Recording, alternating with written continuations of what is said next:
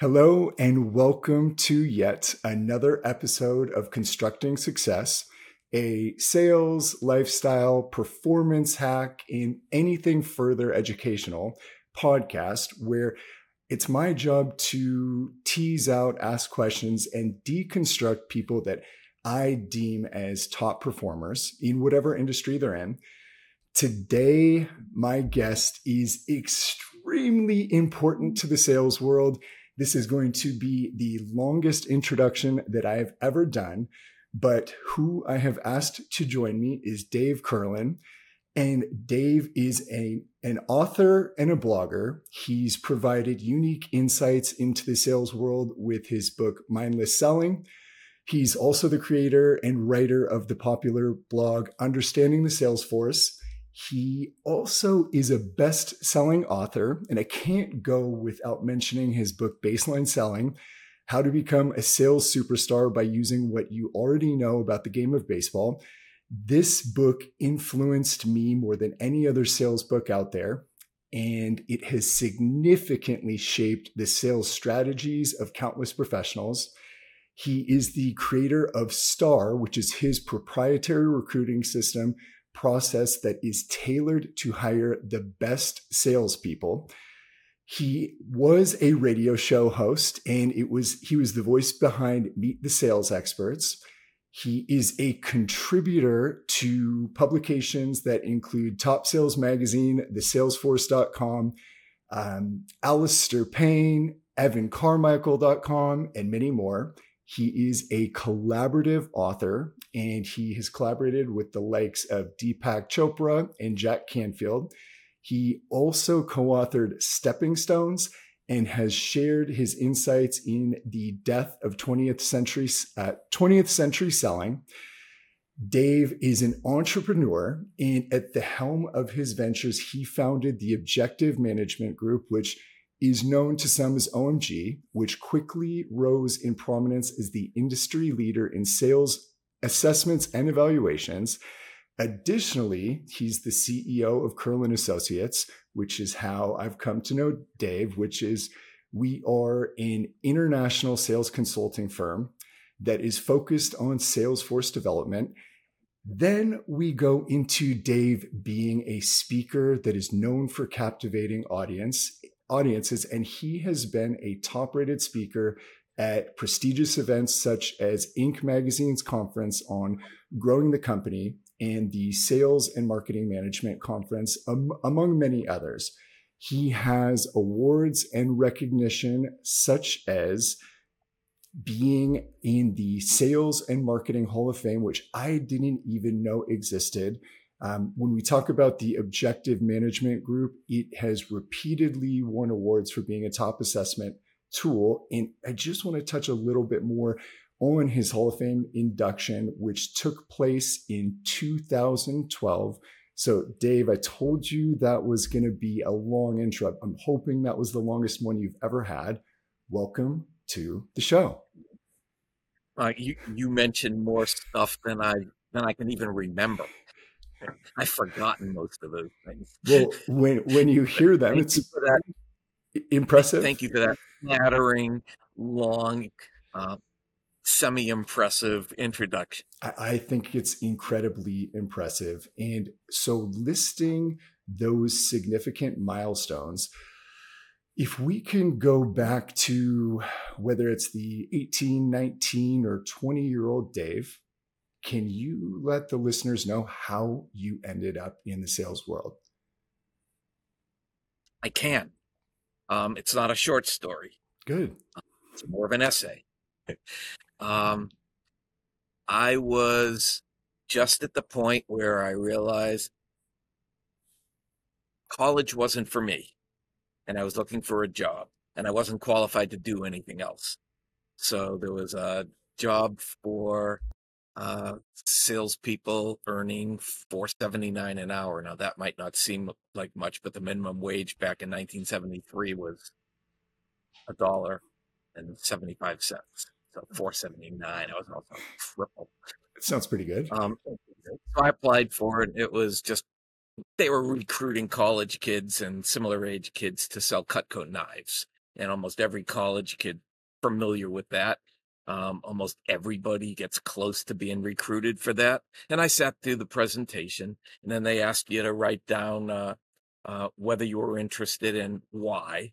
And you know, I was an acute introvert, and I was afraid of people, and uh, so that was a no-brainer for me. I said no uh, because I'm horrible with people. I don't like people. I'm afraid of people. I don't talk to people. People don't talk to me. So I see you have a have a nice life. And as I walked out the door, um, it it wasn't the very first time something like this has happened, but it was one of the first times where I heard the voice in my head. And that voice has intervened at several crucial moments in my life to get me off of the wrong path and onto the right path.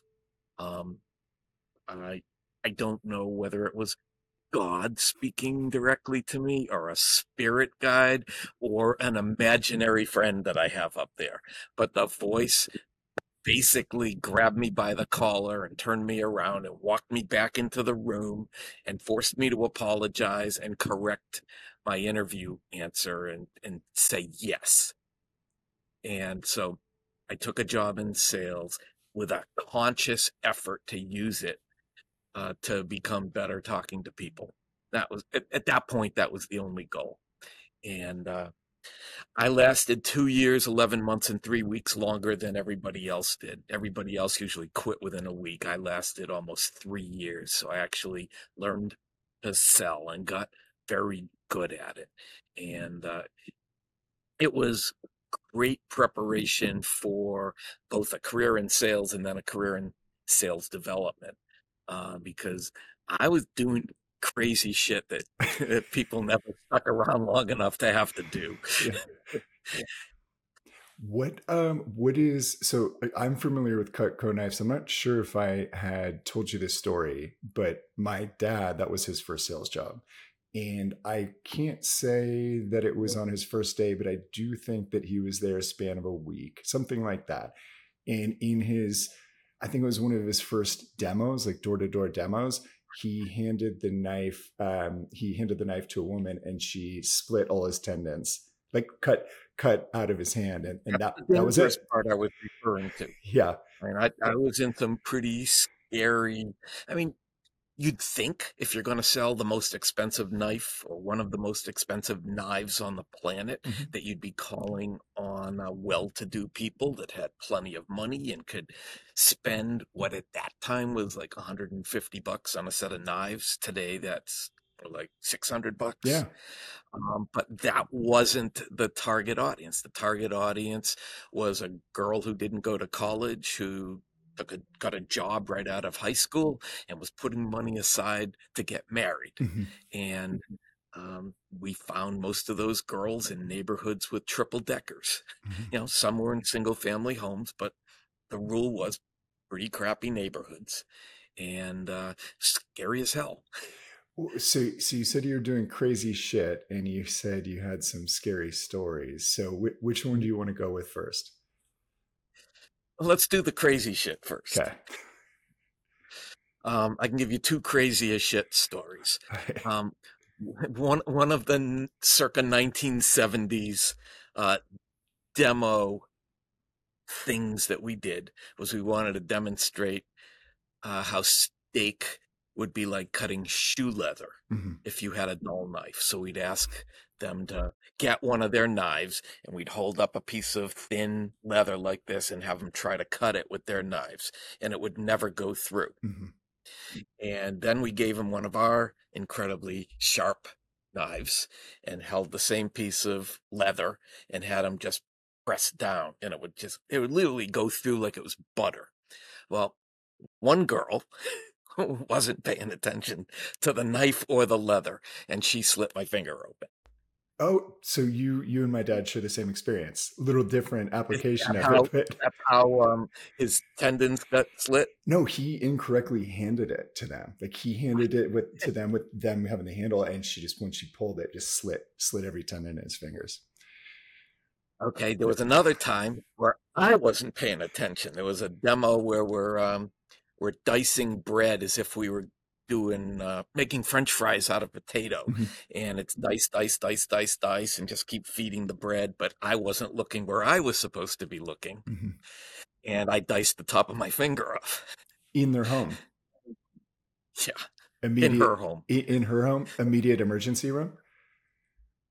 Um, I asked for a bandage, and she couldn't find one. She she ended up uh, with paper towel and scotch tape. So that that was the first aid applied on scene. Yeah. and then I went for stitches. That, that's what held you over until then. Um, so, Yeah. so what would be so? Well, I didn't get to the good ones yet. okay, no, keep it keep it coming. I was uh, selling to one girl, and all of a sudden there was pounding on her door. And she's like, Oh shit, my boyfriend's here. I'm like, I'll invite him in. Oh no, you don't understand. He's to kill you. Well, why would he do that? Uh, because he's jealous. She's like, Quick, hide in my bedroom. I'm like, I don't think that's the place where I ought to go. No, that's the only other room in the house. Quick, hide in my bedroom. So I'm in the bedroom. He's out there with my knives, and he's trying to pound the bedroom door down to get at me with my knives. And then there's a another time I I called on a husband and wife with a little baby, and uh, in the middle of it, he pulled out a gun.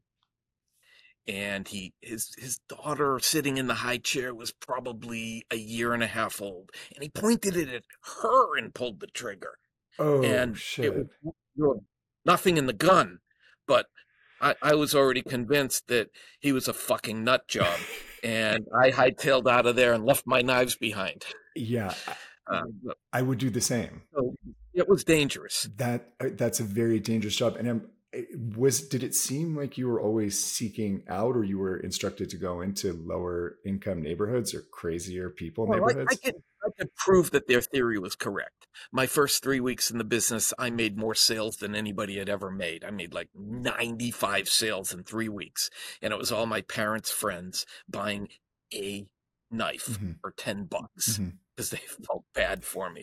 you know, they had plenty of money. I grew up, you know, in a upper middle class family. We pretty much had what we wanted, and uh, calling on their friends yielded just a hundred ten dollar sales. And it wasn't until I started calling on the, the target audience, the single girls, that I started selling hundred dollar, hundred and fifty dollar sets of knives and more. So yeah, that was the right thing to do. But it was just crazy. crazy and, and a scary environment to be selling in, but there was something to it. Either, and we'll uncover this, but it either either it was you or it was a combination of you and that experience, but that propelled you and your trajectory into being a sales guru. So my my question would be if you're looking back on it, what was it what was it about you that was not only that you outlasted everybody, but what were you doing differently that allowed you to make these sales? Great question. So, local college kids were expected to start with friends and family. Mhm. And when they ran out of friends and family, they were pretty much done because nobody wanted to make cold calls. I ran out of friends and family, but remembered why I took the job in the first place. It was to put myself out there, to put myself in front of people, to have some success uh, selling. And uh, so the other piece is uh, when I make a commitment, I stick to my commitment. I was not a quitter. Um, so onward and upward. Uh, and when I made that transition from friends and family to strangers, it wasn't easy. Um, and, and I've told this story before.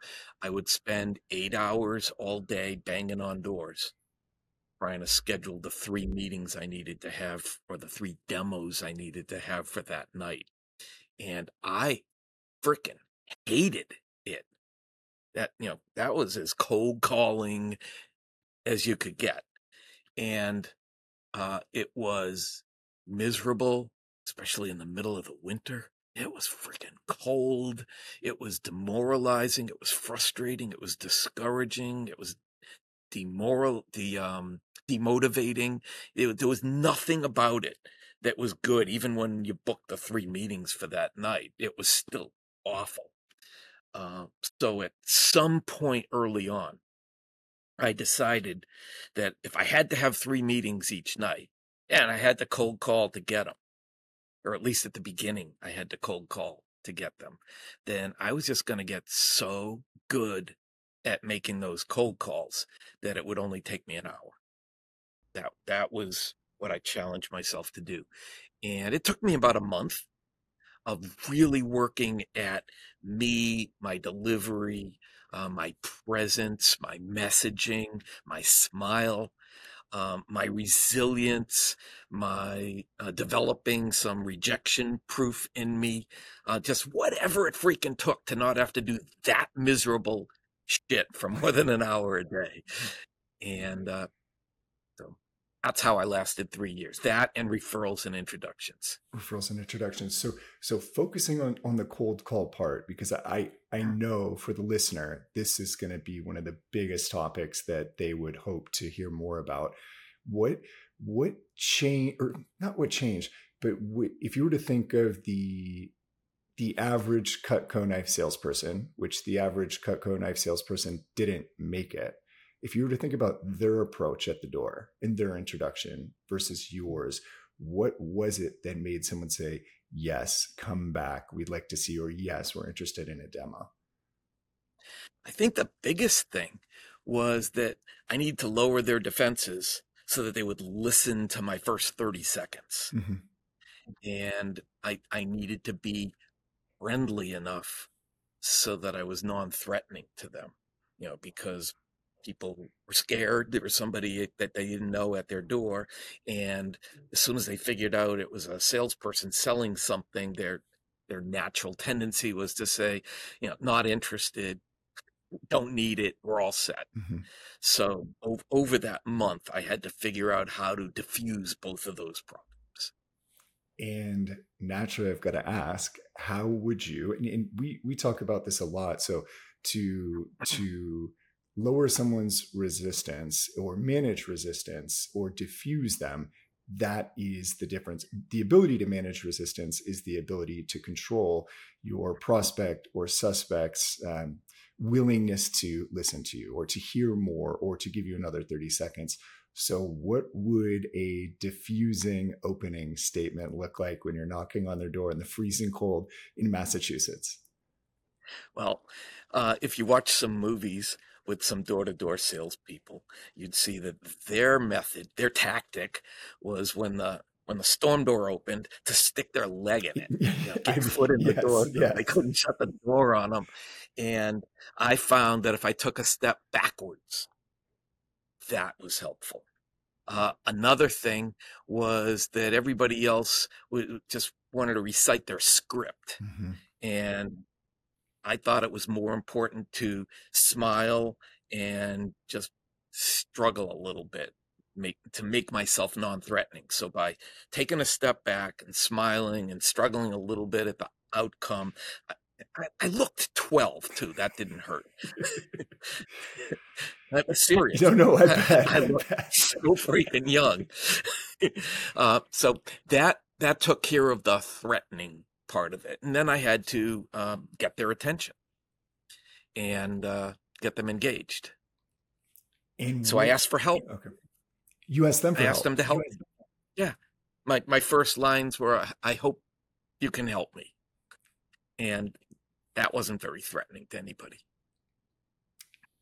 And what would they say? How can I help you? Are you lost? Sometimes.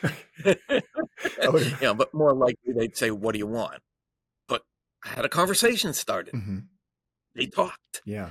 And I learned early on that if I could get them to talk, I could have a conversation with them. Okay. And I also understood they were, probably weren't my target audience. Um, back then, early 1970s, the person that answered the door was usually a housewife. Mm-hmm. Um, they weren't working back then. Mm-hmm. Um, so maybe they had kids at home, maybe they didn't. Uh, maybe they were in school. But it was usually a housewife. And I, I basically engaged with them in a way that I wasn't trying to sell them anything. Mhm. Um, the Cutco knives back then was owned by Alcoa, Aluminum Company of America, and back then they made um, aluminum foil that was a competitor to Reynolds Wrap, uh, and everybody knew Alcoa Wrap. You know, it was advertised on TV all the time. It was in the supermarket, and so I dropped that name because I thought that name was pretty un, uh, non-threatening. Um, you know, I might say uh, I was with a division of Alcoa, Mhm. you know, the Alcoa wrap. I sometimes I even brought a freaking roll of Alcoa wrap with me in case I needed That's a it, good idea. you know, just for credibility. And they worry that I was selling aluminum siding, which I don't think the company sold, but that, that's fine. Yeah. And I was like, no, no, no. As as a matter of fact, I'm not even selling anything to you. Um, my my target audience is a single working girl who might be one to five years out of high school. I was just wondering if you could point to which houses I might find them. Okay. And once in a while, uh, one of them asked what we were selling, and I said, uh, "The best knives in the world." It was it was not anything that I would teach to anybody today. As a Mhm. matter of fact, you know, as you know, Mhm. uh, we work with B two B companies, not B two C companies. We've we've done almost virtually no work with B two C companies, even though I had my earliest experiences in B two C, and I don't care to go back and re-experience anything like that ever again. Mhm. But I was just looking for them to point that house over there, and a first name, Mary, so that I could go to that house, ask for Mary, and mention that the lady across the street thought that this would be a good place for me to go. And was that when you would do that, when you would be walking away, did you notice that the person that pointed you that way that would ask more questions about, well, you know, you've got these great knives. Can Well, you show them sometimes to they me? were interested. Yeah. We could use some good knives, Okay. You know, and that that was a bonus, and that that would happen maybe one out of ten times. Oh, so Which- it wasn't was huge. of- No, but it was a result of not selling them anything. Right. Right. And it probably piquing their interest of, I can't believe you didn't even try to sell. Why, why not me? Why can't, Yep. why wouldn't I want that? Yeah, so that was part of learning to get good at it. Um, you know, we talked about being non-threatening and diffusing the fear and getting a conversation started, but I also said referrals and introductions. So I, I literally got referrals from neighbors Mhm. and then the introductions came from the girls that I sold the knives to. Basically, you know, give, give me the names of all your friends that I'm going to go sell these knives to, and call them and tell them I'm coming. Would you say that was the biggest piece to your success? Was the referrals and introductions? The introductions, The introductions. Because because once I figured out that all I really had to do was get referrals from the people whose doors I was banging on, Mhm. that's why I was able to do that in an hour. I, I was able to stop wasting my time. If the first lady who talked to me pointed to five houses on the street, I just had to go to those five houses and get my meetings scheduled. Right. And then once I sold those girls their sets of knives and they turned me on to all of their friends, and then it was it was easy as pie. Okay. So yeah, so that makes a ton of sense and also just targeting. Wasting you didn't waste any time on that Yep, street Targeting banging on. referrals and introductions, but it started with figuring out cold calls and just throwing myself out there as as bad as it was. Eh, what what made you leave Cutco, being that it was that you were having success there? I was too old. Uh, 20 at that point. you had you had uh, you had become a dinosaur in the short-lived career there. Yeah, I was I was at that point a manager, had my own office. I had I was doing my own recruiting. I had uh, younger college students and working kids in their teens working for me, Mhm. and uh, I I think I just realized that was enough. Um, there were two things. One, uh, I realized that I was better than everybody else at recruiting people and getting them to stick around longer than a week. I, mean, I didn't have the one week and out because I didn't expect that because I didn't experience that. Mm-hmm. So I worked hard on how to get them past a week, whereas all the other managers figured that's okay. That's how it's supposed to work. It's baked in, you know, a week and then go recruit 10 more. Um, I, I thought I could get more. So after I was able to uh, get people over a week and they began to sell to strangers and make money for themselves, um, it became obvious that I had the ability to get people to respond to me, that people were learning from me, that I was actually training and coaching people. I didn't know how I was doing it. I, I was doing nothing consciously and on purpose. I was just following my instincts. So at as early as 20, I knew that I wanted to be in this business, in the sales development business. Probably didn't have those two words in my vocabulary, sales development. Um, probably wasn't thinking sales training, but I was probably the words in my mind were at that point something along the lines of marketing consulting, mm-hmm. just because I didn't know any better. I didn't know what I was doing. And I also knew that I was at least 10 years too early, you know, because I still looked 12 and I had no real world experience. And I knew selling knives to girls wasn't the credibility that I needed to have. Um, and I had always wanted to be in the music business. So, in between, I, I started a music business. And uh, it was retail, but I took what I had already learned from my three years at Cutco and uh, added a piece to the retail. So I also went and called on churches and nightclubs, sometimes right across the street from each other, and public and private school systems, and uh, tried to develop uh, a direct sales music revenue stream. Uh, by servicing and selling to school systems and by servicing and selling sound systems to churches and nightclubs and uh, doing band instrument repair and uh, selling band instruments and stringed instruments to the schools and uh, put big teaching facilities in my retail store so that we had a ton of families coming in that were primed to buy a musical instrument that their kid could learn on. Uh, and those kids ended up o- over a few years graduating to more expensive instruments and some of them professional instruments. So it was really a, a grassroots sales effort to build a retail business, which you don't usually see. Was that unique at the time to, to offer yeah. all those things? Yeah. There, there, were a few other music businesses in the city.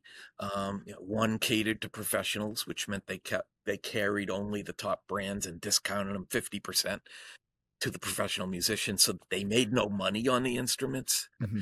Another one sold only band instruments and stringed instruments and uh, hadn't ventured into uh, guitars and drum sets and sound systems and and uh, electronic keyboards. And uh, so I kind of figured out what was going on relative to the competition and tried to do everything different. Uh, and we carved out a niche and uh, I, I, built a pretty good one location retail business that was generating over a million dollars a year, which was pretty huge. That is in that in a single location music business at the time, and uh, cut my chops on non B two C selling, mm-hmm.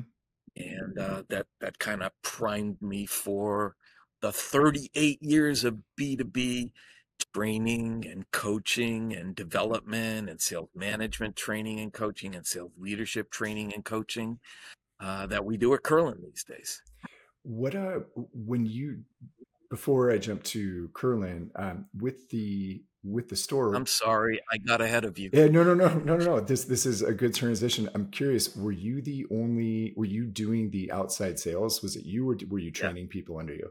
That was me. Okay, so you were generating. What would you say was the the split from um, outbound business that you generated uh, versus walk in order taking? Great question. I don't know and I don't remember, but if I had to guess, it was probably 50 50 mm-hmm. first three years. and then over time as the the guitar and the drum and the sound systems and the electronic keyboards and all of that stuff grew and the families coming in spent more money it was probably 80 20 retail to direct that's great though because the 80 20 building off the 50 uh, the 50 50 i'm sure the 80 20 was significant because that would have made you yeah. the name in town, the trusted. That's where we're taking our kids for lessons. That's where we're going for band stuff. Schools are going here. Um, so I, I didn't realize that it got that big. So thank you for sharing that with me. And now I have to ask, as it was going so well, what made you change? I hated it. Okay. was it the people? It was it was retail, mm-hmm. uh, which means that you know unless you had a big eight location furniture store mm-hmm. uh, or a 12 location car dealership business. It was still retail, mm-hmm. and there wasn't much money to be made in retail. Mm-hmm. I mean, when when I was generating a million dollars in sales, I was probably only bringing home forty thousand dollars. Oh, it was just wow. okay. no money to be made, yeah. but I was working, you know, all the hours of the week, seven days a week, um, it was 12 hours a day, except on Sundays, which was only three hours a day. And you're working for the vendors, you're working for the teachers who were teaching there, you're working for the employees, working for the customers. Um, but not much was for me. So while I loved it the first six or seven years and I was getting a lot of fulfillment and I was building something pretty cool, and having fun, I came to resent it. Mm-hmm. And um, I, I still had that thing in the back of my mind that I thought I should be in this current business. And it, after about 10 years in, I couldn't stand it anymore and made the switch. And when you made the switch, which is a it's a major leap of faith because this is going from an established business to um, I'm assuming when you made the jump, this was a solo venture, correct? Uh huh. what was your? Um, you can walk me through the steps, but what did the first six months or first year look like? How did you get going? It was. What's the word? Terrifying. Because because I went from something that I knew really well, that I was comfortable and confident with, mm-hmm. and uh, I knew what to expect, to something that I had no real path for. Mm-hmm. Um, was it consulting? Was it training? Was it coaching? Was it services? Was it products? Um, was it priced right? Um, I, I, didn't look 12 anymore. Now I looked 20. and I, when I when I showed up, um, I'm, I'm pretty sure the first impression was, "What could this kid teach me?" and and I was doing all the selling back then. And again, I started with cold calling, and uh, you know, I I cold called for about three months, and then I had enough clients that I could start building the business by word of mouth and introductions. Uh, but uh, yeah, it was terrifying. You know, it was it was all B two B, and so I was finding my way in B two B because uh, every industry, every business, every sales team was different mm-hmm. from anything I experienced to that point. It wasn't like I was focusing on one industry and knew everything. Everything it was probably like when you started with Kurlan in uh, 2022. Mm-hmm. And mm-hmm. you know you knew the building materials industry, but all of your opportunities were not in building materials and you had to quickly figure out what they did and who they did it to and how they made money and what the problems were with the sales team and be able to recommend and provide a solution around evaluations assessments training coaching uh, sales process enablement and anything else that that might have fit at that time it it was terrifying. Yes. And yes. and I was broke when I started. Cuz for me it was more important to get out of the music business and start this business uh, than wait around for somebody to give me a bunch of money. I mean, I don't I don't know if anyone was going to give me a bunch of money. So I just made a clean break, walked away, started broke, and I didn't have a, an option to fail. Mm-hmm. I had to succeed. And I think that helped a lot that there was no option for failure.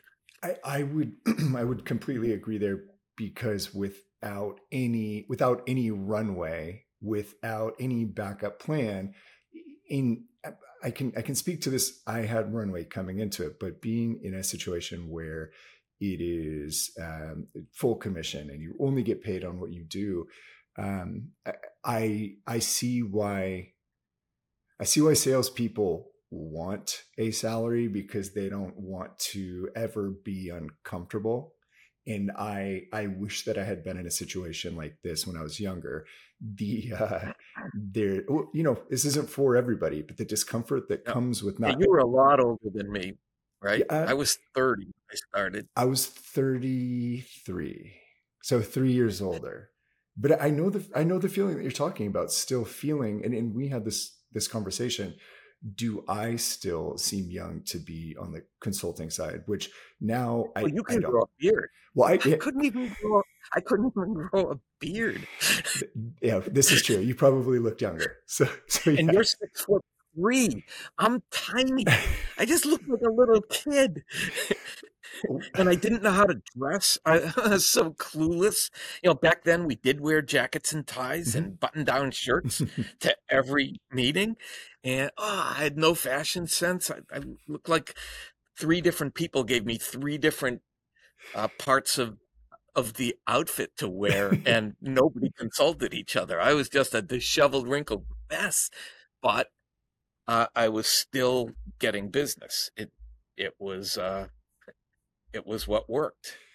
So that how were you able to get business? What was your introduction? And, and this is also it's a this will shine light on the difficulty in sales consulting is to give the listeners a little bit of context and this is my experience, but when you go into offer services, you're talking to a CEO, a president, a founder of a company, or at least that's where you'd hope you'd be. And you have to quickly illuminate that maybe the VP of sales that they're paying a lot of money and their director that they're paying a lot of money or directors and their sales managers that are all supposed to be the sales leaders of their company that they don't know as much as you. And when they don't know as much as you, you have to you have to position yourself in a way that the CEO thinks I'm willing to pay this random person that I never expected to call me or to knock on my door money to do a job that I'm paying 10 people right now to do. But he struck a chord in my head that's now making me think maybe they're not as effective as they could be. So, what did that look like back then? Uh,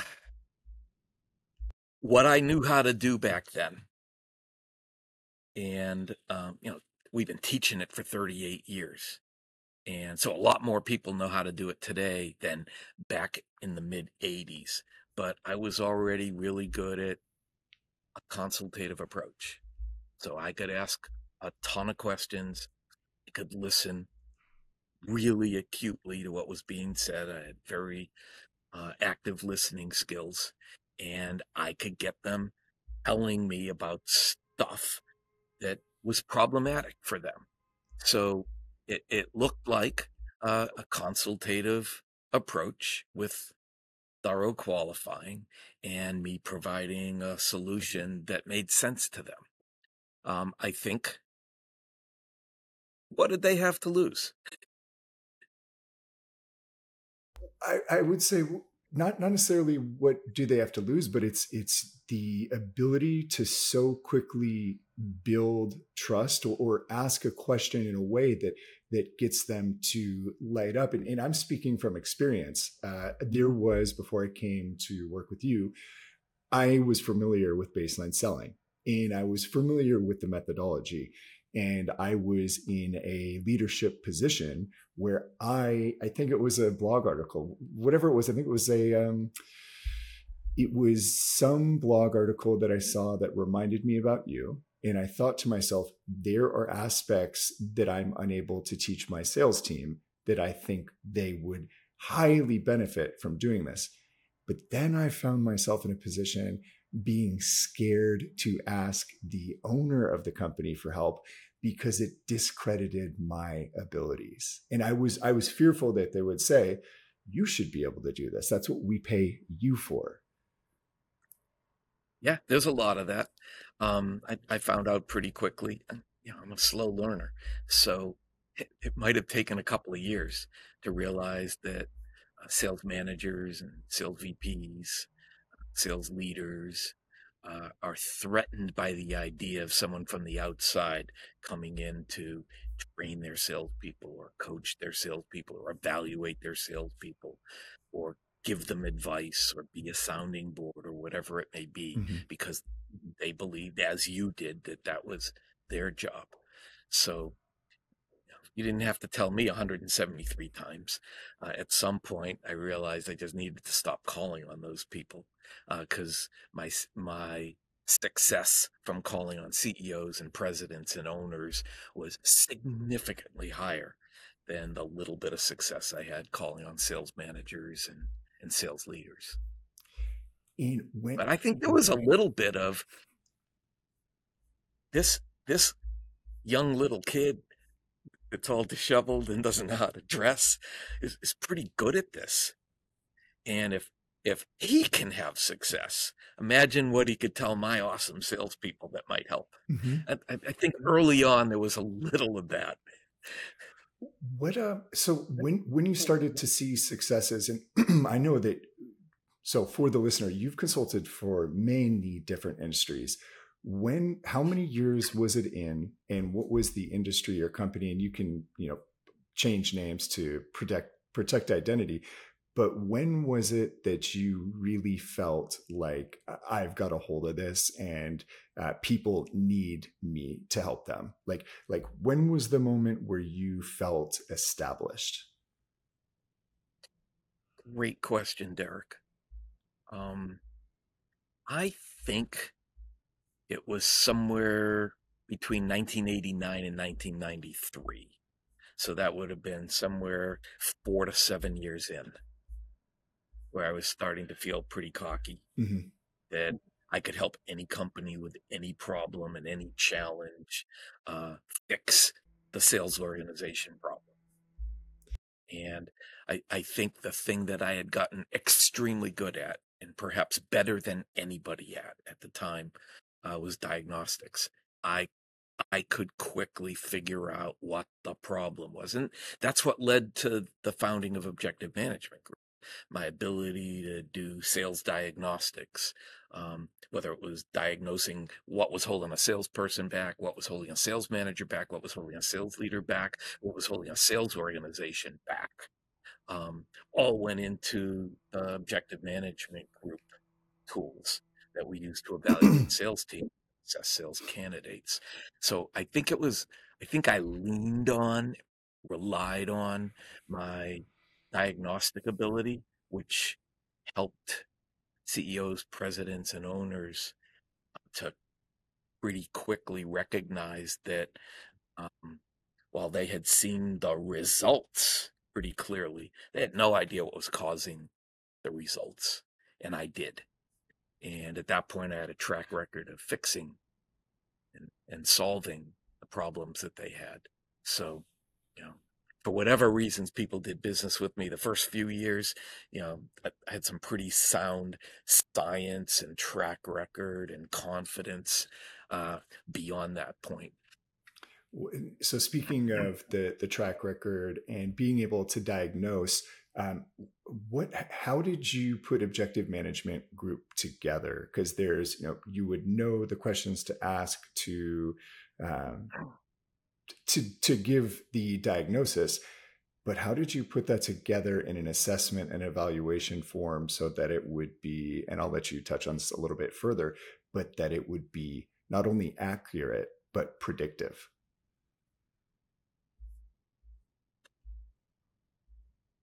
struggling with this because there's there's an answer that makes sense to anybody that's listening, hmm which wouldn't be the truth. And there's what really happened, which would be the truth that nobody will believe. Let's go with the one that no one will believe. I pretty much channeled it. Oh, You know, it's it's the same way I learned to to do uh, pretty basic computer software. I didn't take any courses. I didn't read any books. mhm. Um, but back then, I was able to just sit with my hands on the keyboard, and uh, I think the language back then was BASIC, and it was called BASIC, and it was in MS DOS. So it was before anybody was doing visual programming, and it's before there were functions that made all kinds of stuff happen. Like you just had to literally program everything. But I just I would sit down with my hands on the keyboard and close my eyes, and I could write software programs. I just they just came out of me. And once in a while, I'd have to look something up in a book to figure out how to get it to do something that I needed it to do that didn't come to me. Mhm. But it was pretty much channeled, uh, like a medium would do. Although I wouldn't consider myself a medium. And uh, building the OMG assessments, I mean, there was my knowledge and my expertise and my wisdom that I had developed at that point. But how did I come up with the right questions and the right answer choices that would give me accurate answers that would predict uh, what a salesperson was going to do? A lot of that just came out of the universe. From the universe and and experience, um, did you did you have to? So when you're saying you channeled it, was this essentially you were doing the coding? Mhm. And when you so when you establish this, and, and if I'm thinking correctly, it used to be called the Kurlan assessment, right? Or is that just what Dave everyone? Kurlan, the Dave Kurlan Salesforce profile was the the first name that it had um, because we were trying to build it off of my reputation, and you know, companies started calling it, as you heard, the Kurlan assessment. Um, but ten years ago, we dropped my name off of it because it it had to stand alone without me, Mhm. and uh, it is what it is. when did you that this is a this is going to go for anybody that is in an entrepreneurial um, stage or or looking to do something like that but when did you know that you had something good because there's a ton of assessments out there i can't even tell you how many Four, four years later. four years later and what was the what was the change or what was the realization uh, my wife, Deborah, hmm Deborah Penta, uh, she's president of Penta Communications, which is uh, a full service marketing, public relations, graphic design firm. And she also did speaker bureau stuff. And she placed me at the Inc. magazine conference for growing companies as a speaker on sales. hmm and it was probably my first big, huge speaking engagement that wasn't to a private company. And I did a an hour and a half talk, standing room only. I mean, the, the room was packed, and they, they had to put TVs outside the room, and people were out in the hallways watching it on closed circuit TV and I, I think the that talk was called "How to Upgrade Your Sales Force," and the message resonated, and I had lines of people that waited an hour to talk to me after I was done speaking, shoving their business cards in my face, asking me to call, and so it was at that moment that I knew we had something. And was this uh, just just for the for the audience to visualize? Is this a packed room of thirty people with TVs outside? Is this a packed room of five hundred people? How many people were you speaking to? I don't think Inc. thought that I was going to be a keynote attraction. I was just going to be one of the uh, one of the tracks. You know, at at two o'clock in the afternoon, you can attend one of five different talks, Mhm. And I was I was on the uh, revenue side. Um, so the room was probably set up to hold a hundred, and there were probably 150 in the room, and there were probably 300 people out in the hallways. Yeah, that's a that's a pretty big group.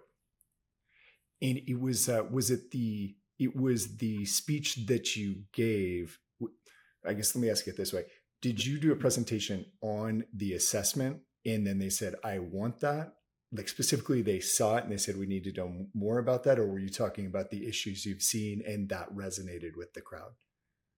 I was talking about uh, the the weaknesses the hidden weaknesses that many salespeople had that prevented them from being more successful.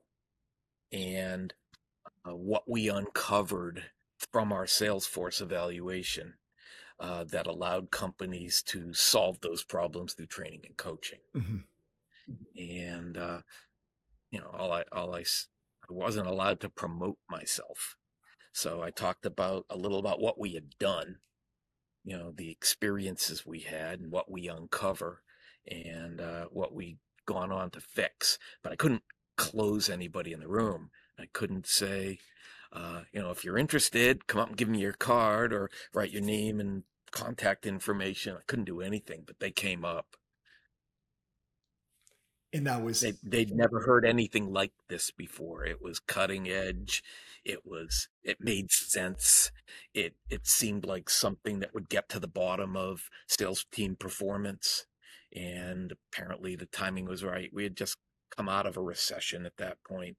So a lot of companies were still kind of sluggish with sales. And what is the so there's a ton. I said before, there's a ton of different assessments out there. What is the what are the key differentiators between OMG versus some of the other top names that people uh, know out there? And, and to set a little bit more background, there's a ton of companies that do assessments that say they'll tell you if someone has a selling personality or or whatnot. So so how does OMG differ?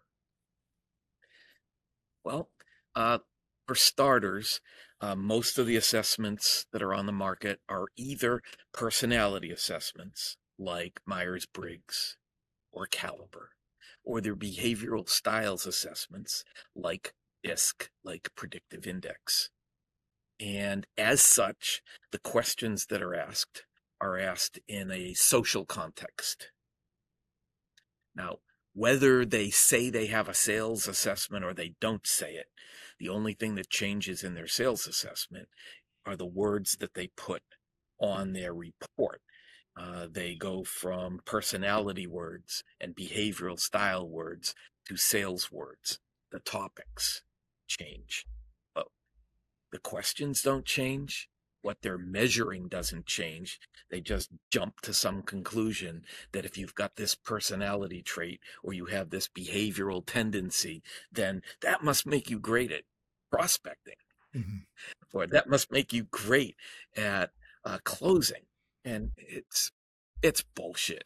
They they can't make that connection or jump to that conclusion, uh, but they do it. OMG is sales specific. It was built from the ground up by sales experts for use in sales organizations to evaluate sales teams and assess sales candidates. And at its core, we're measuring 21 sales core competencies. And depending on the role that a person has in sales, some of those sales competencies matter more than others. Uh, for sales managers, we're measuring 20 sales management competencies. And for sales leaders, we're, man- we're measuring eight very specific sales leadership competencies. And together, as part of a sales team evaluation, we're able to identify all the things in a sales organization that might be responsible for deals getting stuck in a pipeline, for sales closings being delayed, or canceled, for business being lost to competitors, uh, for not enough new business, for pipelines being half empty. And we're able to get right to the crux of the matter and share with the top executive exactly what's going on in their organization, why it's going on, what can be done about it. how much better the organization can get, uh, what's going to be required to get there, how long it will take, and the specific elements of, tr- of a training, coaching, and development program that would be required to assure that they get there. And it resonates. It, it, it absolutely does resonate. And to, to give an example, and I can't say this is a, I can't say this with a hundred percent confidence that this is a question that would be asked from a different assessment. But when we're talking about sales personalities, and, and I am definitely shooting from the hip here, but one of those questions could be similar to if you're in a if you're in an elevator with a group of people, would you say hello? And if someone says that they'd say hello, that would be identified as this could be a good person to be a business development representative. Yeah. They're social. Yeah, they're social. They're outgoing. They're extroverted. They'd be great at prospecting. Right. Right. Building relationships. Exactly. And if you so if you were to think about so when we're taking the core the 21 core competencies and if you have a different number than this uh, go for it but if you were to say the top 6 that help to that help with a salesperson's success and the top or bottom 6 that get in the way what would those be Okay, well the the top five or six that are key to a salesperson's success mm-hmm. would clearly be their ability to follow sales process, their ability to reach decision makers and build relationships, their ability to take a consultative approach and sell value, and their ability to thoroughly qualify. Boom. if they're excellent at that stuff, they're the top sales people at the company. Period. Now, to counteract that stuff, your second question, what what are the biggest things that get in salespeople's way? It's the stuff found in sales DNA. Sales DNA is the collection of strengths that support a salesperson's ability to do that tactical and strategic stuff I was just talking about. Mm-hmm. But when the strengths aren't in place to support it and their weaknesses instead, those weaknesses sabotage their ability to execute on the strategy and the tactics. So, uh, the most uh, debilitating of the weaknesses is the need to be liked, need for approval. Mm-hmm. Um, when, when you need people to like you, you'll have trouble asking more than a couple easy questions. If you have to ask some tough questions, if you have to ask a shit ton of questions if you have to have the difficult conversation that nobody has had with that prospect or customer, you're shit out of luck because mm-hmm. you'll be afraid that if you go down that path, they're not going to like you very much and you're going to lose the business. That is the killer. It's the death blow, especially when you've got some others along with it, like the ability to stay in the moment right here, right now not just 30 seconds ago and not thinking ahead 30 seconds or a minute like what are you going to ask next but just the ability to be right here right now so that you can use your active listening skills and really hear what was just said so that you can ask the next appropriate question. Uh, third on the list would be discomfort talking about money. Uh, when you're not comfortable asking money questions i'm not talking about do you have a budget as a worst question ever invented in the history of sales or how much is in your budget? Another loser of a question because they never have a budget if you ask and they never have enough if you ask and now you're digging out of a hole. Um, you really need to have a conversation about finance and a lot of salespeople uh, grew up believing it's not polite to talk about money and so they get to this fork in the road where they know they're supposed to ask, but it hurts way too much and they're way too uncomfortable. So they skip it or they avoid it or they ignore it. Um, and the fourth one would be difficulty overcoming rejection. Mm-hmm. And that's pretty self explanatory. Mm-hmm. I'm not talking about fear of rejection. I'm talking about what happens after you get rejected and how long it takes to get back at it like falling off the horse. Right. How long before you get back on the horse? Uh, the fifth one, and it's not fifth in its ranking, but it's fifth in terms of what came to mind mm-hmm. would be what I named non supportive buy cycle. Uh, if sales, sales cycle is how long it takes to get from I discovered an opportunity to I closed an opportunity. Buy cycle is how you go about the process of making a major purchase for you. And it considers things like how much is a lot of money? At what point does something become a major purchase? How much research do you do? Do you comparison shop? Do you price shop? Do you think it over? Do you hate salespeople? Do you hate getting sold to? And that that has more of a correlation to how salespeople perform when there are stalls, put offs, and objections than anything. And then finally, it's uh, self limiting beliefs, the collection of things we believe that either support or sabotage our sales outcomes and our sales activities and the things we do for ourselves or against ourselves uh, that influence how successful we are.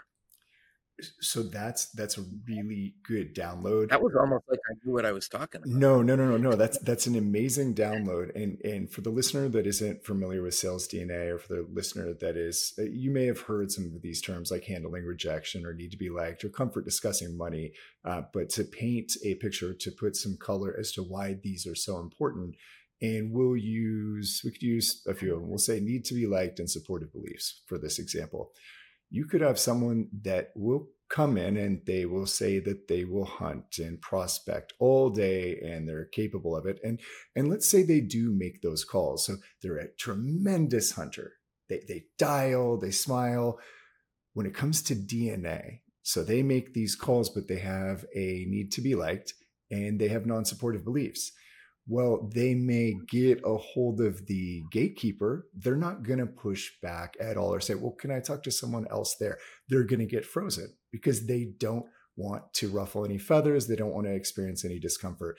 Using that same comparison with non supportive beliefs, supportive beliefs being a strength, non supportive getting in the way, you've got someone that will make 100 calls a day, but when they get on the phone, they think before they even speak I suck. My product sucks. My company sucks. And the person on the other end of the line doesn't want to talk to me. This isn't going to go well. So, as much as they want to call, the DNA is going to screw everything up. And these, these are the blind spots that almost, well, these are the blind spots that every company, this is my, my biased opinion, but these are the blind spots that every company not using the OMG assessment misses. And they get these interviews with a stellar candidate that smiles and tells them they're going to do everything and promises them the world. And you fast forward, you're lucky if you're realizing this within 30 to 60 days. Most companies don't separate for, I would say, you can tell me nine months to 12 months, but they're thinking, what happened to the person in the interview where did we go wrong and so that is the value to companies is these blind spots and it's it is i think it's cheaper than not cheaper i think it's more affordable than an insurance policy for your car which we all have that we have homeowners insurance we have health insurance so i don't know why more companies don't look into hiring insurance you know what the difference is um, we can't put our car on the road if we don't buy the car insurance if we could there would be so many people skipping car insurance. That's true. And we can't put a mortgage on our house without homeowners insurance. If we could, there'd be so many people that didn't have homeowners insurance. Look at all the people that don't have health insurance, where it's not a law that they must have health insurance. So it's not that. a law that people need to use an assessment mm-hmm. or uh, the OMG assessment specifically. And you know, one of the problems with I love sales managers and sales leaders because those are the people we end up working with. Mm-hmm. Those are the people we're in the trenches with. But truth be told, their egos are so oversized. They believe mistakenly that their gut instinct is more reliable than science. Mm-hmm. That's yes. why. Yes. Yes. And they're afraid this is part of the ego thing as well, but I, I believe that they're afraid to ask for help it, it's mm-hmm. a it's a no brainer. We I, I, think it's Andy Miller uses this um, analogy or phrase, but um, I'm going to butcher it right now. But what is when it butcher away? what what is the and it's funny I'm saying butcher as as I'm going to lead into this, but what is the difference between the, you're tying in the knives? Yeah, yeah, yeah. To the knives. So we're going full circle with this. What is the difference between the chicken and the pig when it comes to breakfast? Right. The the chicken is invested, but the pig is committed. Exactly, exactly. And if sales managers looked at this more, and this is nothing against hiring managers and nothing against sales managers, there's there are plenty, there are a ton of great people in this world. Uh, but when it comes to commitment, we get away from, or, or HR will get away from taking an assessment because they don't think it's necessary. Well, the results of the hire directly affect the sales manager, the director, the VP of sales, and the overall revenue for the company. So if you're going to commit to paying someone to come in and represent your brand, represent your service, be the face of your company on the East Coast, Northeast, wherever it is, do a little bit more research. We date people for years before getting married, and we're willing to do two or three interviews and just hire someone, give them keys to the company card, the expense account. And it's just, in my opinion, it's ludicrous. And I, I probably didn't think that way.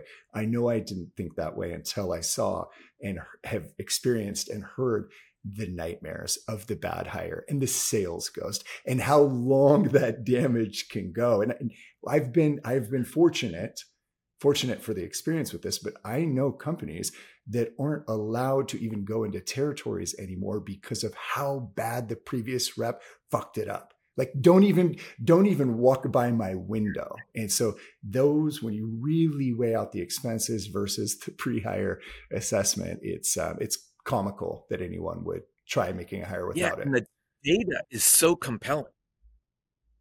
You know, the, the, the two things I usually point to are that when OMG says not recommended, but those clients with the egos are smarter than we are, mm-hmm. and they interviewed them and they loved them. Yeah.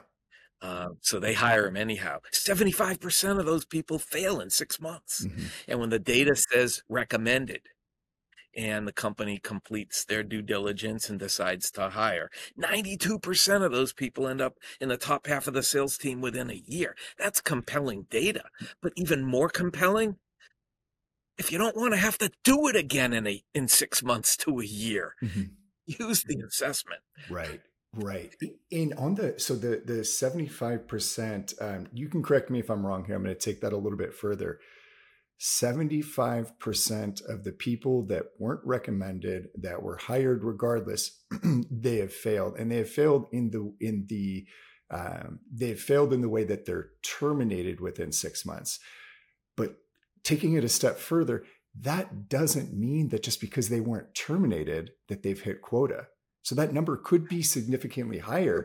They just haven't gotten rid of the employee yet. Right. Yeah. Right.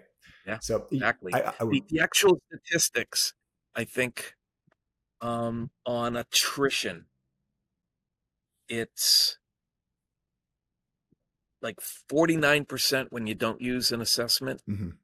I think it's, I might be getting this wrong, but I think it's 28% when you use an assessment, any assessment, and it's 8% when you use the OMG assessment and quota attainment. It's 49% when you don't use an assessment. It's 60, high 60s percent when you use an assessment, and it's 88% when you use the OMG assessment. It's really compelling data. Yeah, it's it's if anyone is into data or um, if anyone is looking for ROI or looking at numbers, it, it is a no brainer. Um, and so, so taking, we've talked about DNA, we've talked about your um, your venture into creating OMG, and with OMG, and with being a consultant, and with being a guru, every day we still are, whether it's relationships, family, um, navigating. Uh, family's a good one, but um, navigating any sort of any sort of situation where you are trying to get yourself in there and we can use consulting as well because as a consultant, you still have to sell that you are the right fit for that company. What are the what are some of the cores and principles that you would say have contributed to your success? That's a tough one. Um, willing to tell them the truth. I that that's got to be at the top. Um, I'm willing to have the difficult conversation with them about what's really wrong and what they really need to do, and when they're not the one doing what they need to do, uh, call them out on it. Mm-hmm. You know, I'm talking about the the top executive that we may be working with at a company. Um, so being brutally honest is number one. Number two would would be giving them the best version of me every time I'm working with them, not taking a minute off. You know, being there, be, staying in the moment. Mm-hmm. Uh, number three, role play. And there's no substitute for great role play. And at Kurlan and Associates, we pride ourselves on our ability, including you, to role play effectively and demonstrate what a good conversation sounds like. And and this this should probably be up higher on the list, but uh, the sales team evaluation and the sales candidate assessment, so that we know what we're working with, mm-hmm. so we we know what we need to do to take the shortest path to the biggest increase in revenue. I'd I'd stop with those four when you're talking about role play, do you give examples? Like, do you jump into role play when you're selling? When I'm selling, never. Never. Okay. That, that's that's my question. That's a that's a good question for me. But but giving an example of what a coaching uh, what a coaching call could or should sound like. Um, but yeah, I don't do that. Good. No, no, that that's good for me. Um, so excuse me. So moving from you and moving from OMG, you have written a few books. So, of the books you've written, which is your favorite? Baseline selling. That that's what I thought. And if, if you could, um, can you help the listener understand? Just give a brief overview of how baseline selling, how that analogy translate in translates into a process, and what's made it successful. Sure. I live and breathe and think and dream in analogies. If if you were to go to my blog, understanding the Sales Force, and and read any five of the 2,000 articles that are there, everything starts with some kind of analogy. And uh, so baseline selling was no different. It was my belief that that the best analogy for selling comes from baseball and there are so many different places you can go but the one that the book is based on is uh, that the the typical effective sales process has four stages and the baseball diamond has four bases so each stage belongs on a base path and when we lay it out visually we can plop our our sales pipeline in those four stages and we can put our sales process in those four stages we can name the four stages of the sales process using baseline selling, but the vocabulary is similar too. You know, most sales teams have bullpens. Presentation is called a pitch. Um, when when we close a big deal, we talk about hitting a home run.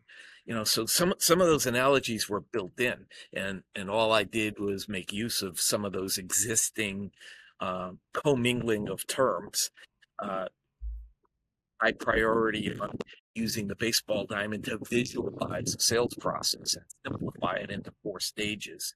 And we went from there. It is uh, so you touched on it. And that's funny because you're right. Yeah, the pitch and hitting a home run, or if you uh, if you blow a call or, or blew a deal, you'd say I just struck out. Uh, so yes, it, it yep, translates exactly. seamlessly. And for for the listener, I would highly, highly, highly, highly, highly encourage you, you to get a copy of the book. It I have, um, I would say I've read it. Eh, I've read it too many times, but I would say I've read it probably 15 times um, throughout my years, and I always go back to it.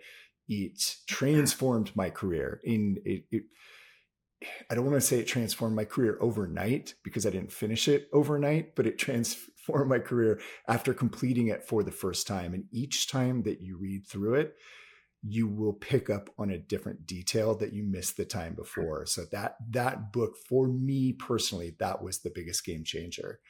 Um, yeah. For me, it combined my love of two things. It combined my love of baseball with my love of selling.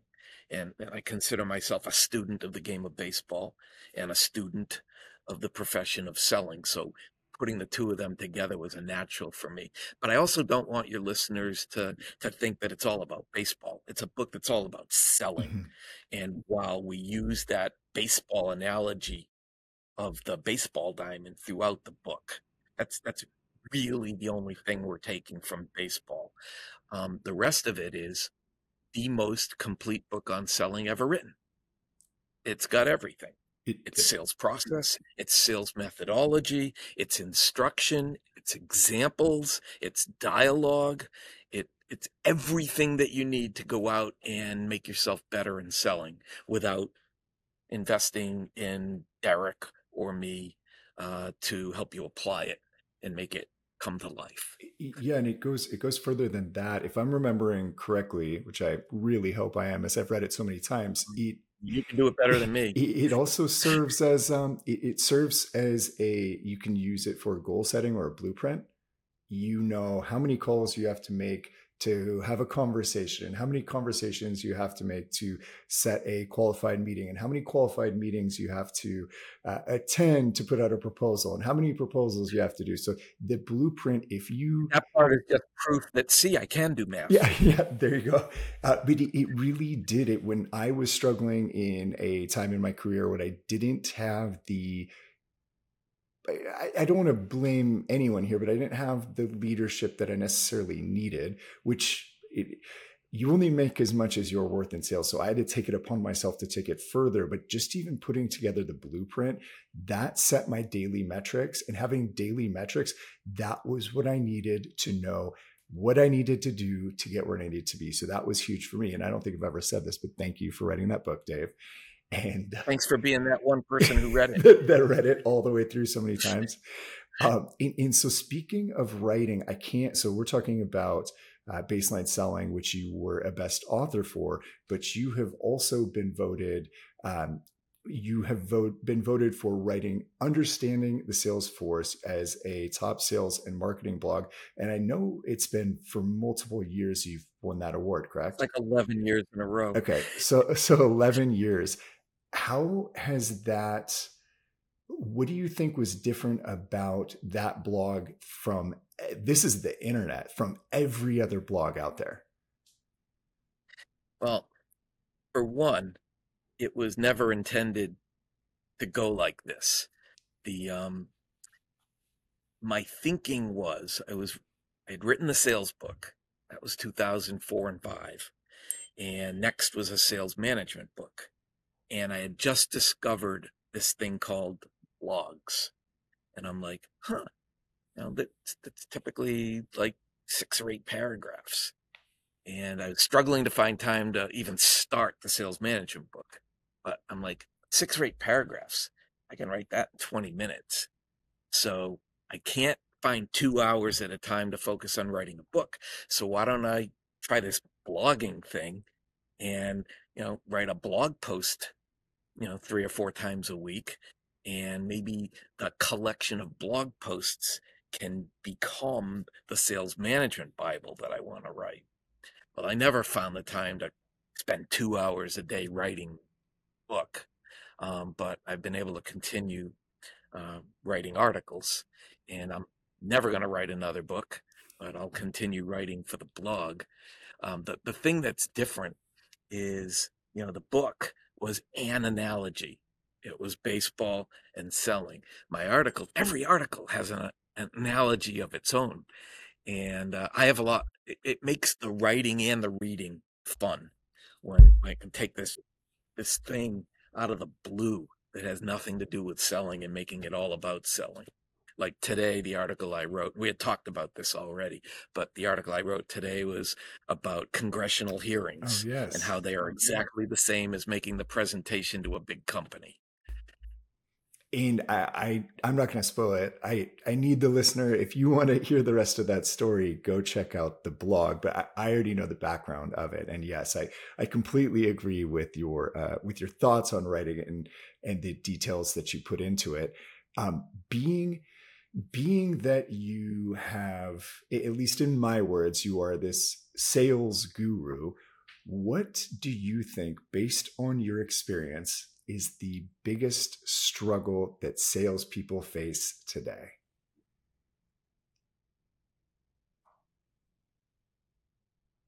It's not one, it's two. The more the merrier. Um, well, since the advent of BDRs and inbound leads, salespeople don't know how to prospect. They either haven't done it for 10 years and they've forgotten how and don't think it works anymore, or they never did it. So most salespeople don't know how to pick up the phone and make a cold call, um, which is why I really get one anymore. I used to get, you know, five or six cold calls a day. Now I don't get five or six a month. So, you know, that that's the most noise-free approach into a company is is the phone because you know the the e- the unsolicited emails come through multiple per hour and the same on linkedin on the InMail and in text messages now. Um, but don't have much competition for making cold calls. So that's one and the second one is salespeople do such a poor job at discovery and are so anxious to jump to presentation or demo that presentation and demo become the number one milestone in their sales process and they don't get prospects past oh this would be nice to have mm-hmm. but they're not getting it to we must have this. Uh, so deals are getting stuck in the pipeline and they're not going all the way through. And would you call that a, a process problem? Uh, that's part process and part methodology mm-hmm. yeah yeah, uh, yeah that that that's better put um, on the process on the process side, they're out of order. Mm-hmm. And on the methodology side, they don't know how to really do a discovery call. Right. That's that's um, got its foundation in listening and asking questions and create uncovering a compelling reason to buy that can be uh, used to create urgency. Right.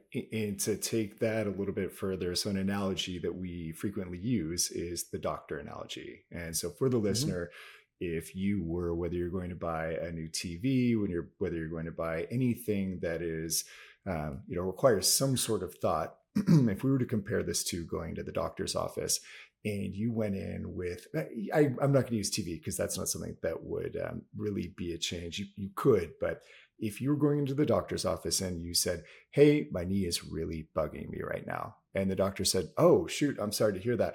Well, let's get you cut open and start looking into surgery. No matter what, I know that's going to fix this. No matter what, if I cut you open, I'll figure out what's going on and we'll be able to go from there you have from a process perspective and, and, just anyone if you go to a doctor and that's the case i would run for the door but there's so much more information that needs to be gathered to even see if there's a reason to move forward and maybe that your knees hurting because you have been running for the past three weeks straight and the doctor says well why don't you just uh, take a few days off and use some ice and advil problem solved with ease. The doctor didn't have to do anything. Or maybe, and this is where the assessment comes in, we do take a look and there's a tear in your meniscus. And now we have all of the information, which would be the X, the X-ray or the CT scan, similar to the evaluation, to give us the data and the information that we need so that we can take a precise approach to help you in the way that you need help for the reasons you need help and within the timeline. So that's yeah, uh, and it and it could also be a sprain. Exactly. Right. It could also be arthritis. Right. Right. And it could also be your, you know, where we live in central Massachusetts, the summer, which is coming to an end.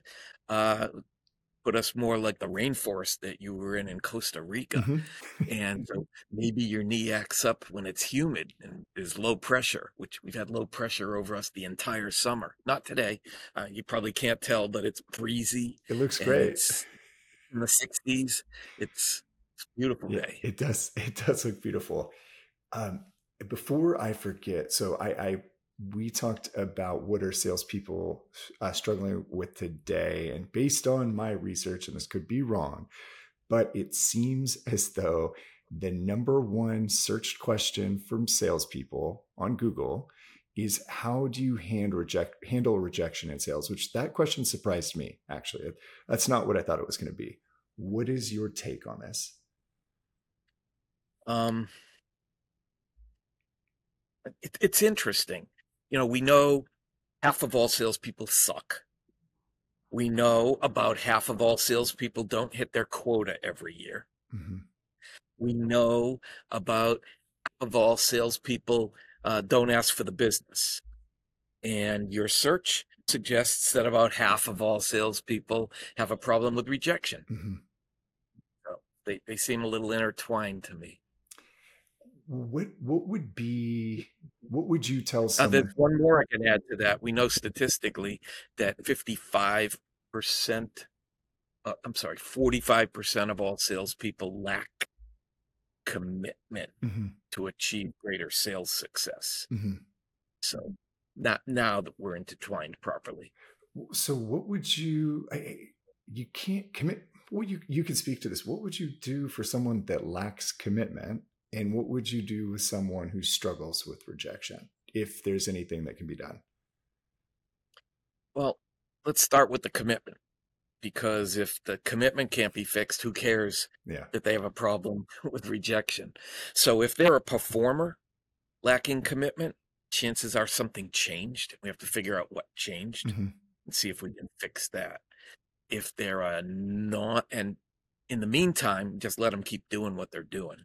If they're a non performer, chronic non performer, they never hit quota and they lack commitment, that's the salesperson you replace. Okay. Period. Yeah. There's nothing that can be done. Right. Yeah. And for the salesperson that wants to either improve their ability to handle rejection or the salesperson that's just fearful of that? Any any tips? Yep. Um, OMG has a product called the Sales DNA Modifier, and it's it's, it's like freaking training in a bottle. Mm-hmm. Um, it's a subscription. It's online. Uh, it uses self hypnosis. You watch a spinning image on the screen, and a hypnotherapist says the right words at the right pace, in the right tone, uh, to get you in a delta state and change what's going on in your head. It's it's pretty benign. It's pretty easy. Um, you play it twice a day for 21 days. Problem solved. It also helps with overcoming your need for approval, with your ability to stay in the moment, uh, with goal setting, with discomfort talking about money. There's 12 different things that it does. It's the best $119 anybody could ever spend. I completely agree. And before we started, I was listening to it and and it was saying I asked the best questions. No one asked better questions than me. And that's that's why we're on such a roll right now. So I'm going to attribute sales DNA modifier uh, there. And um, I, I we lately touched on Dave being an introvert. So I am very grateful that I've gotten this much time out of you. And as I am winding this down, and it's not going to be We're that. We're going to have to wind it down pretty quick because since I'm outside, I've got the screen brightness up all the way. Mm-hmm. And since we're outside, I'm running on battery. Okay. And it's doing video. So it's burning those quickly. two things, brightness and video, it's burning through battery faster than I could have ever imagined. I can go a whole day on this laptop in the house without running video, but I don't have much life left on the laptop. Okay. Then I'm gonna, I'm going to rapid fire these and give me a signal if it's uh, about to die. So I, I, have to ask this question. It's come up for me on this podcast a lot.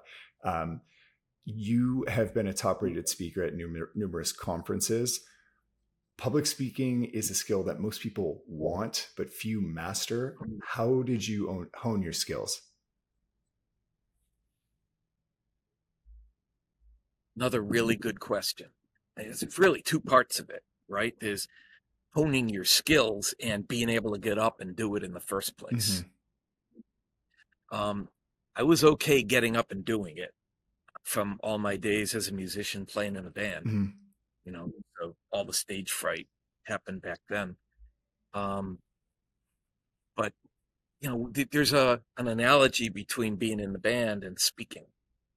In the band, um, your your band had to pretty much learn about 500 songs so that you could play a four hour wedding and take requests. Mm-hmm. You know, so you had to have the basic American songbook down.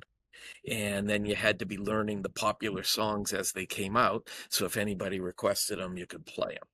So that allowed you to go through four hours and be able to pretty much read the audience, figure out what they're interested, what they'll dance to, and keep them up there dancing. And speaking is very much like that. You you've gotta you've gotta have 500 songs or or um, topics that you can go to like that based on what the audience is asking questions about what they're engaging on because uh, a presentation to an audience in, in my mind is a two-way conversation not a one-way conversation. So you know most speakers do q&a at the beginning. I do q&a at the beginning to find out what they're interested in, what's on their mind, what they want answers to. And based on what they bring up, I'll weave that into a presentation. And if I've got those 500 topics in my head that, that I can just pivot to, then it's going to be good. Uh, that and you've got to smile and be charismatic and dynamic and tell some good stories. Well, in, in that, so when you said engaging the audience, that would have led into my next question. So um, the strategies that you would use strategies or methods to engage or captivate the audience would be q&a before energy keeping it dynamic and anything else? Yeah i always start with a powerful movie clip uh, so that I, telling yeah. Yeah a movie clip uh, that gets their attention it doesn't run more than five minutes so i can uh, ask them uh, if they had any thoughts about what they just saw, and then segue into, and while I'm getting your thoughts, what's on your mind?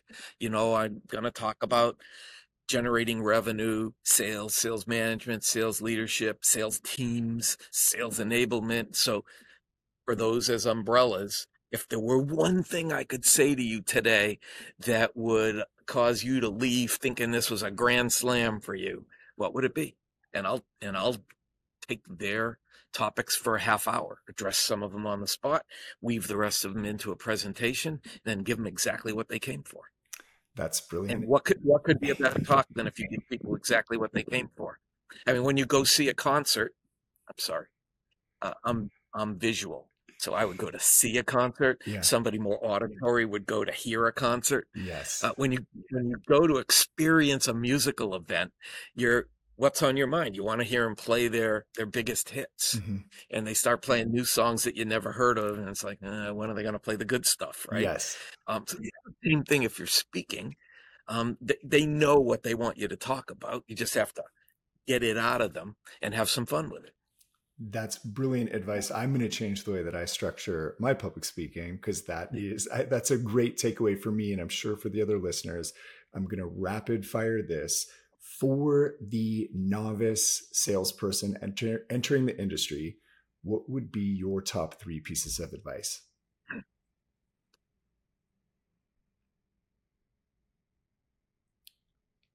Get as much training and coaching from your sales manager as you can, and don't let them just set you up for failure and throw you out there. Constantly ask for help constantly ask for direction, constantly ask what a good sales cycle looks like, sounds like, feels like, ask what the sales process is, um, and ask for training and coaching. Number two, learn your freaking product inside and out.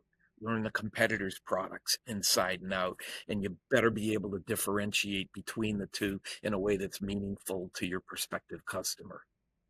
Three, uh, learn to sell consultatively learn to listen and ask questions whatever it takes to get good at that. Whether that's books podcasts training coaching make that a top priority because if you don't you'll be like everybody else and uh, you'll suck.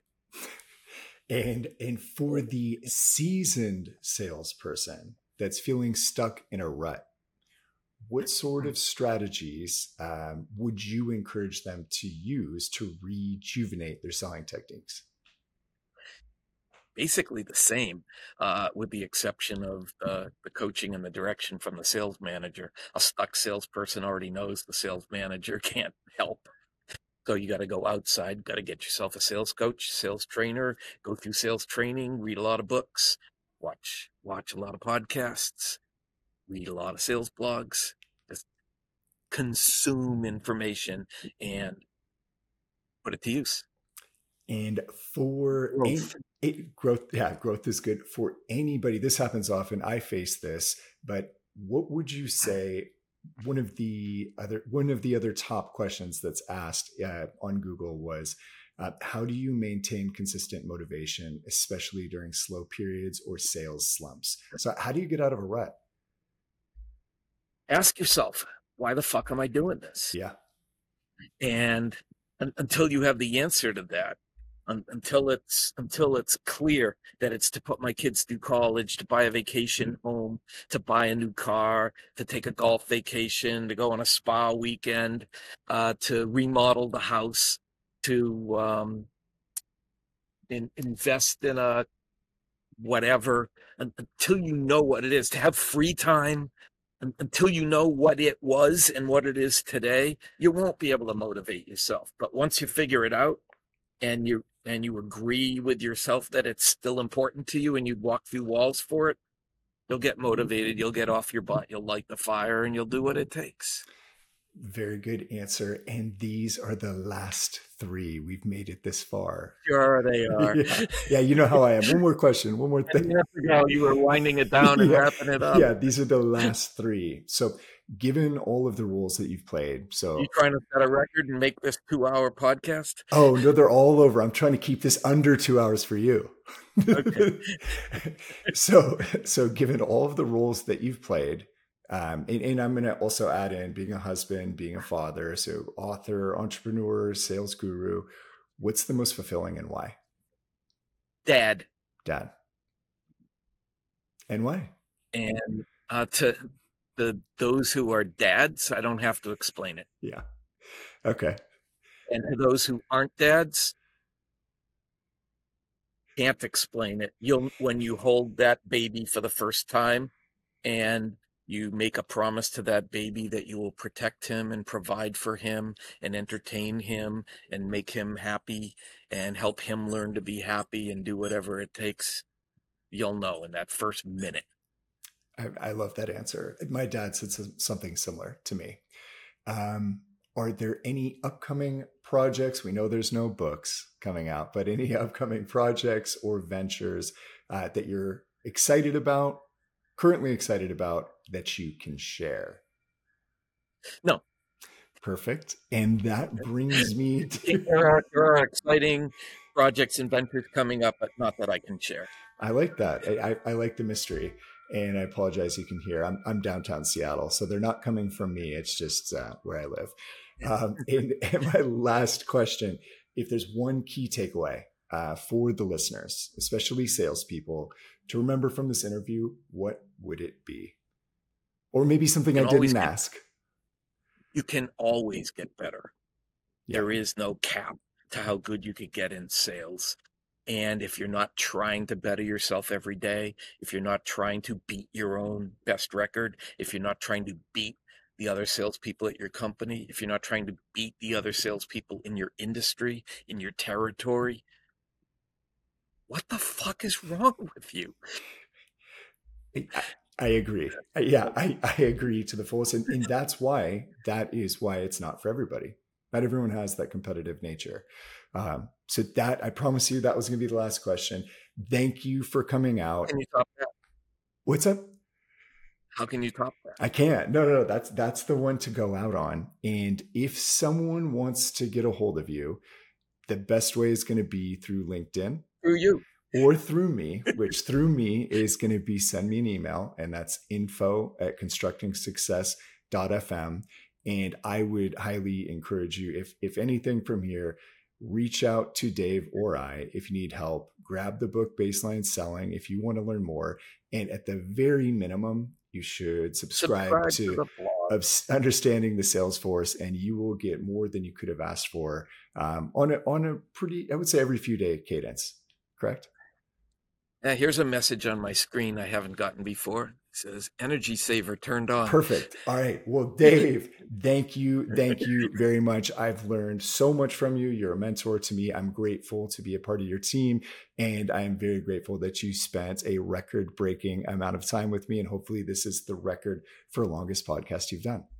I love working with you, Derek. You're doing a great job on the podcast. You do a great job with your clients at Kurlan. And uh, I hope we can continue doing this together for a long time. Awesome. Well, thank you very much and enjoy the rest of your day. All right. Thanks. Right, you too. See ya.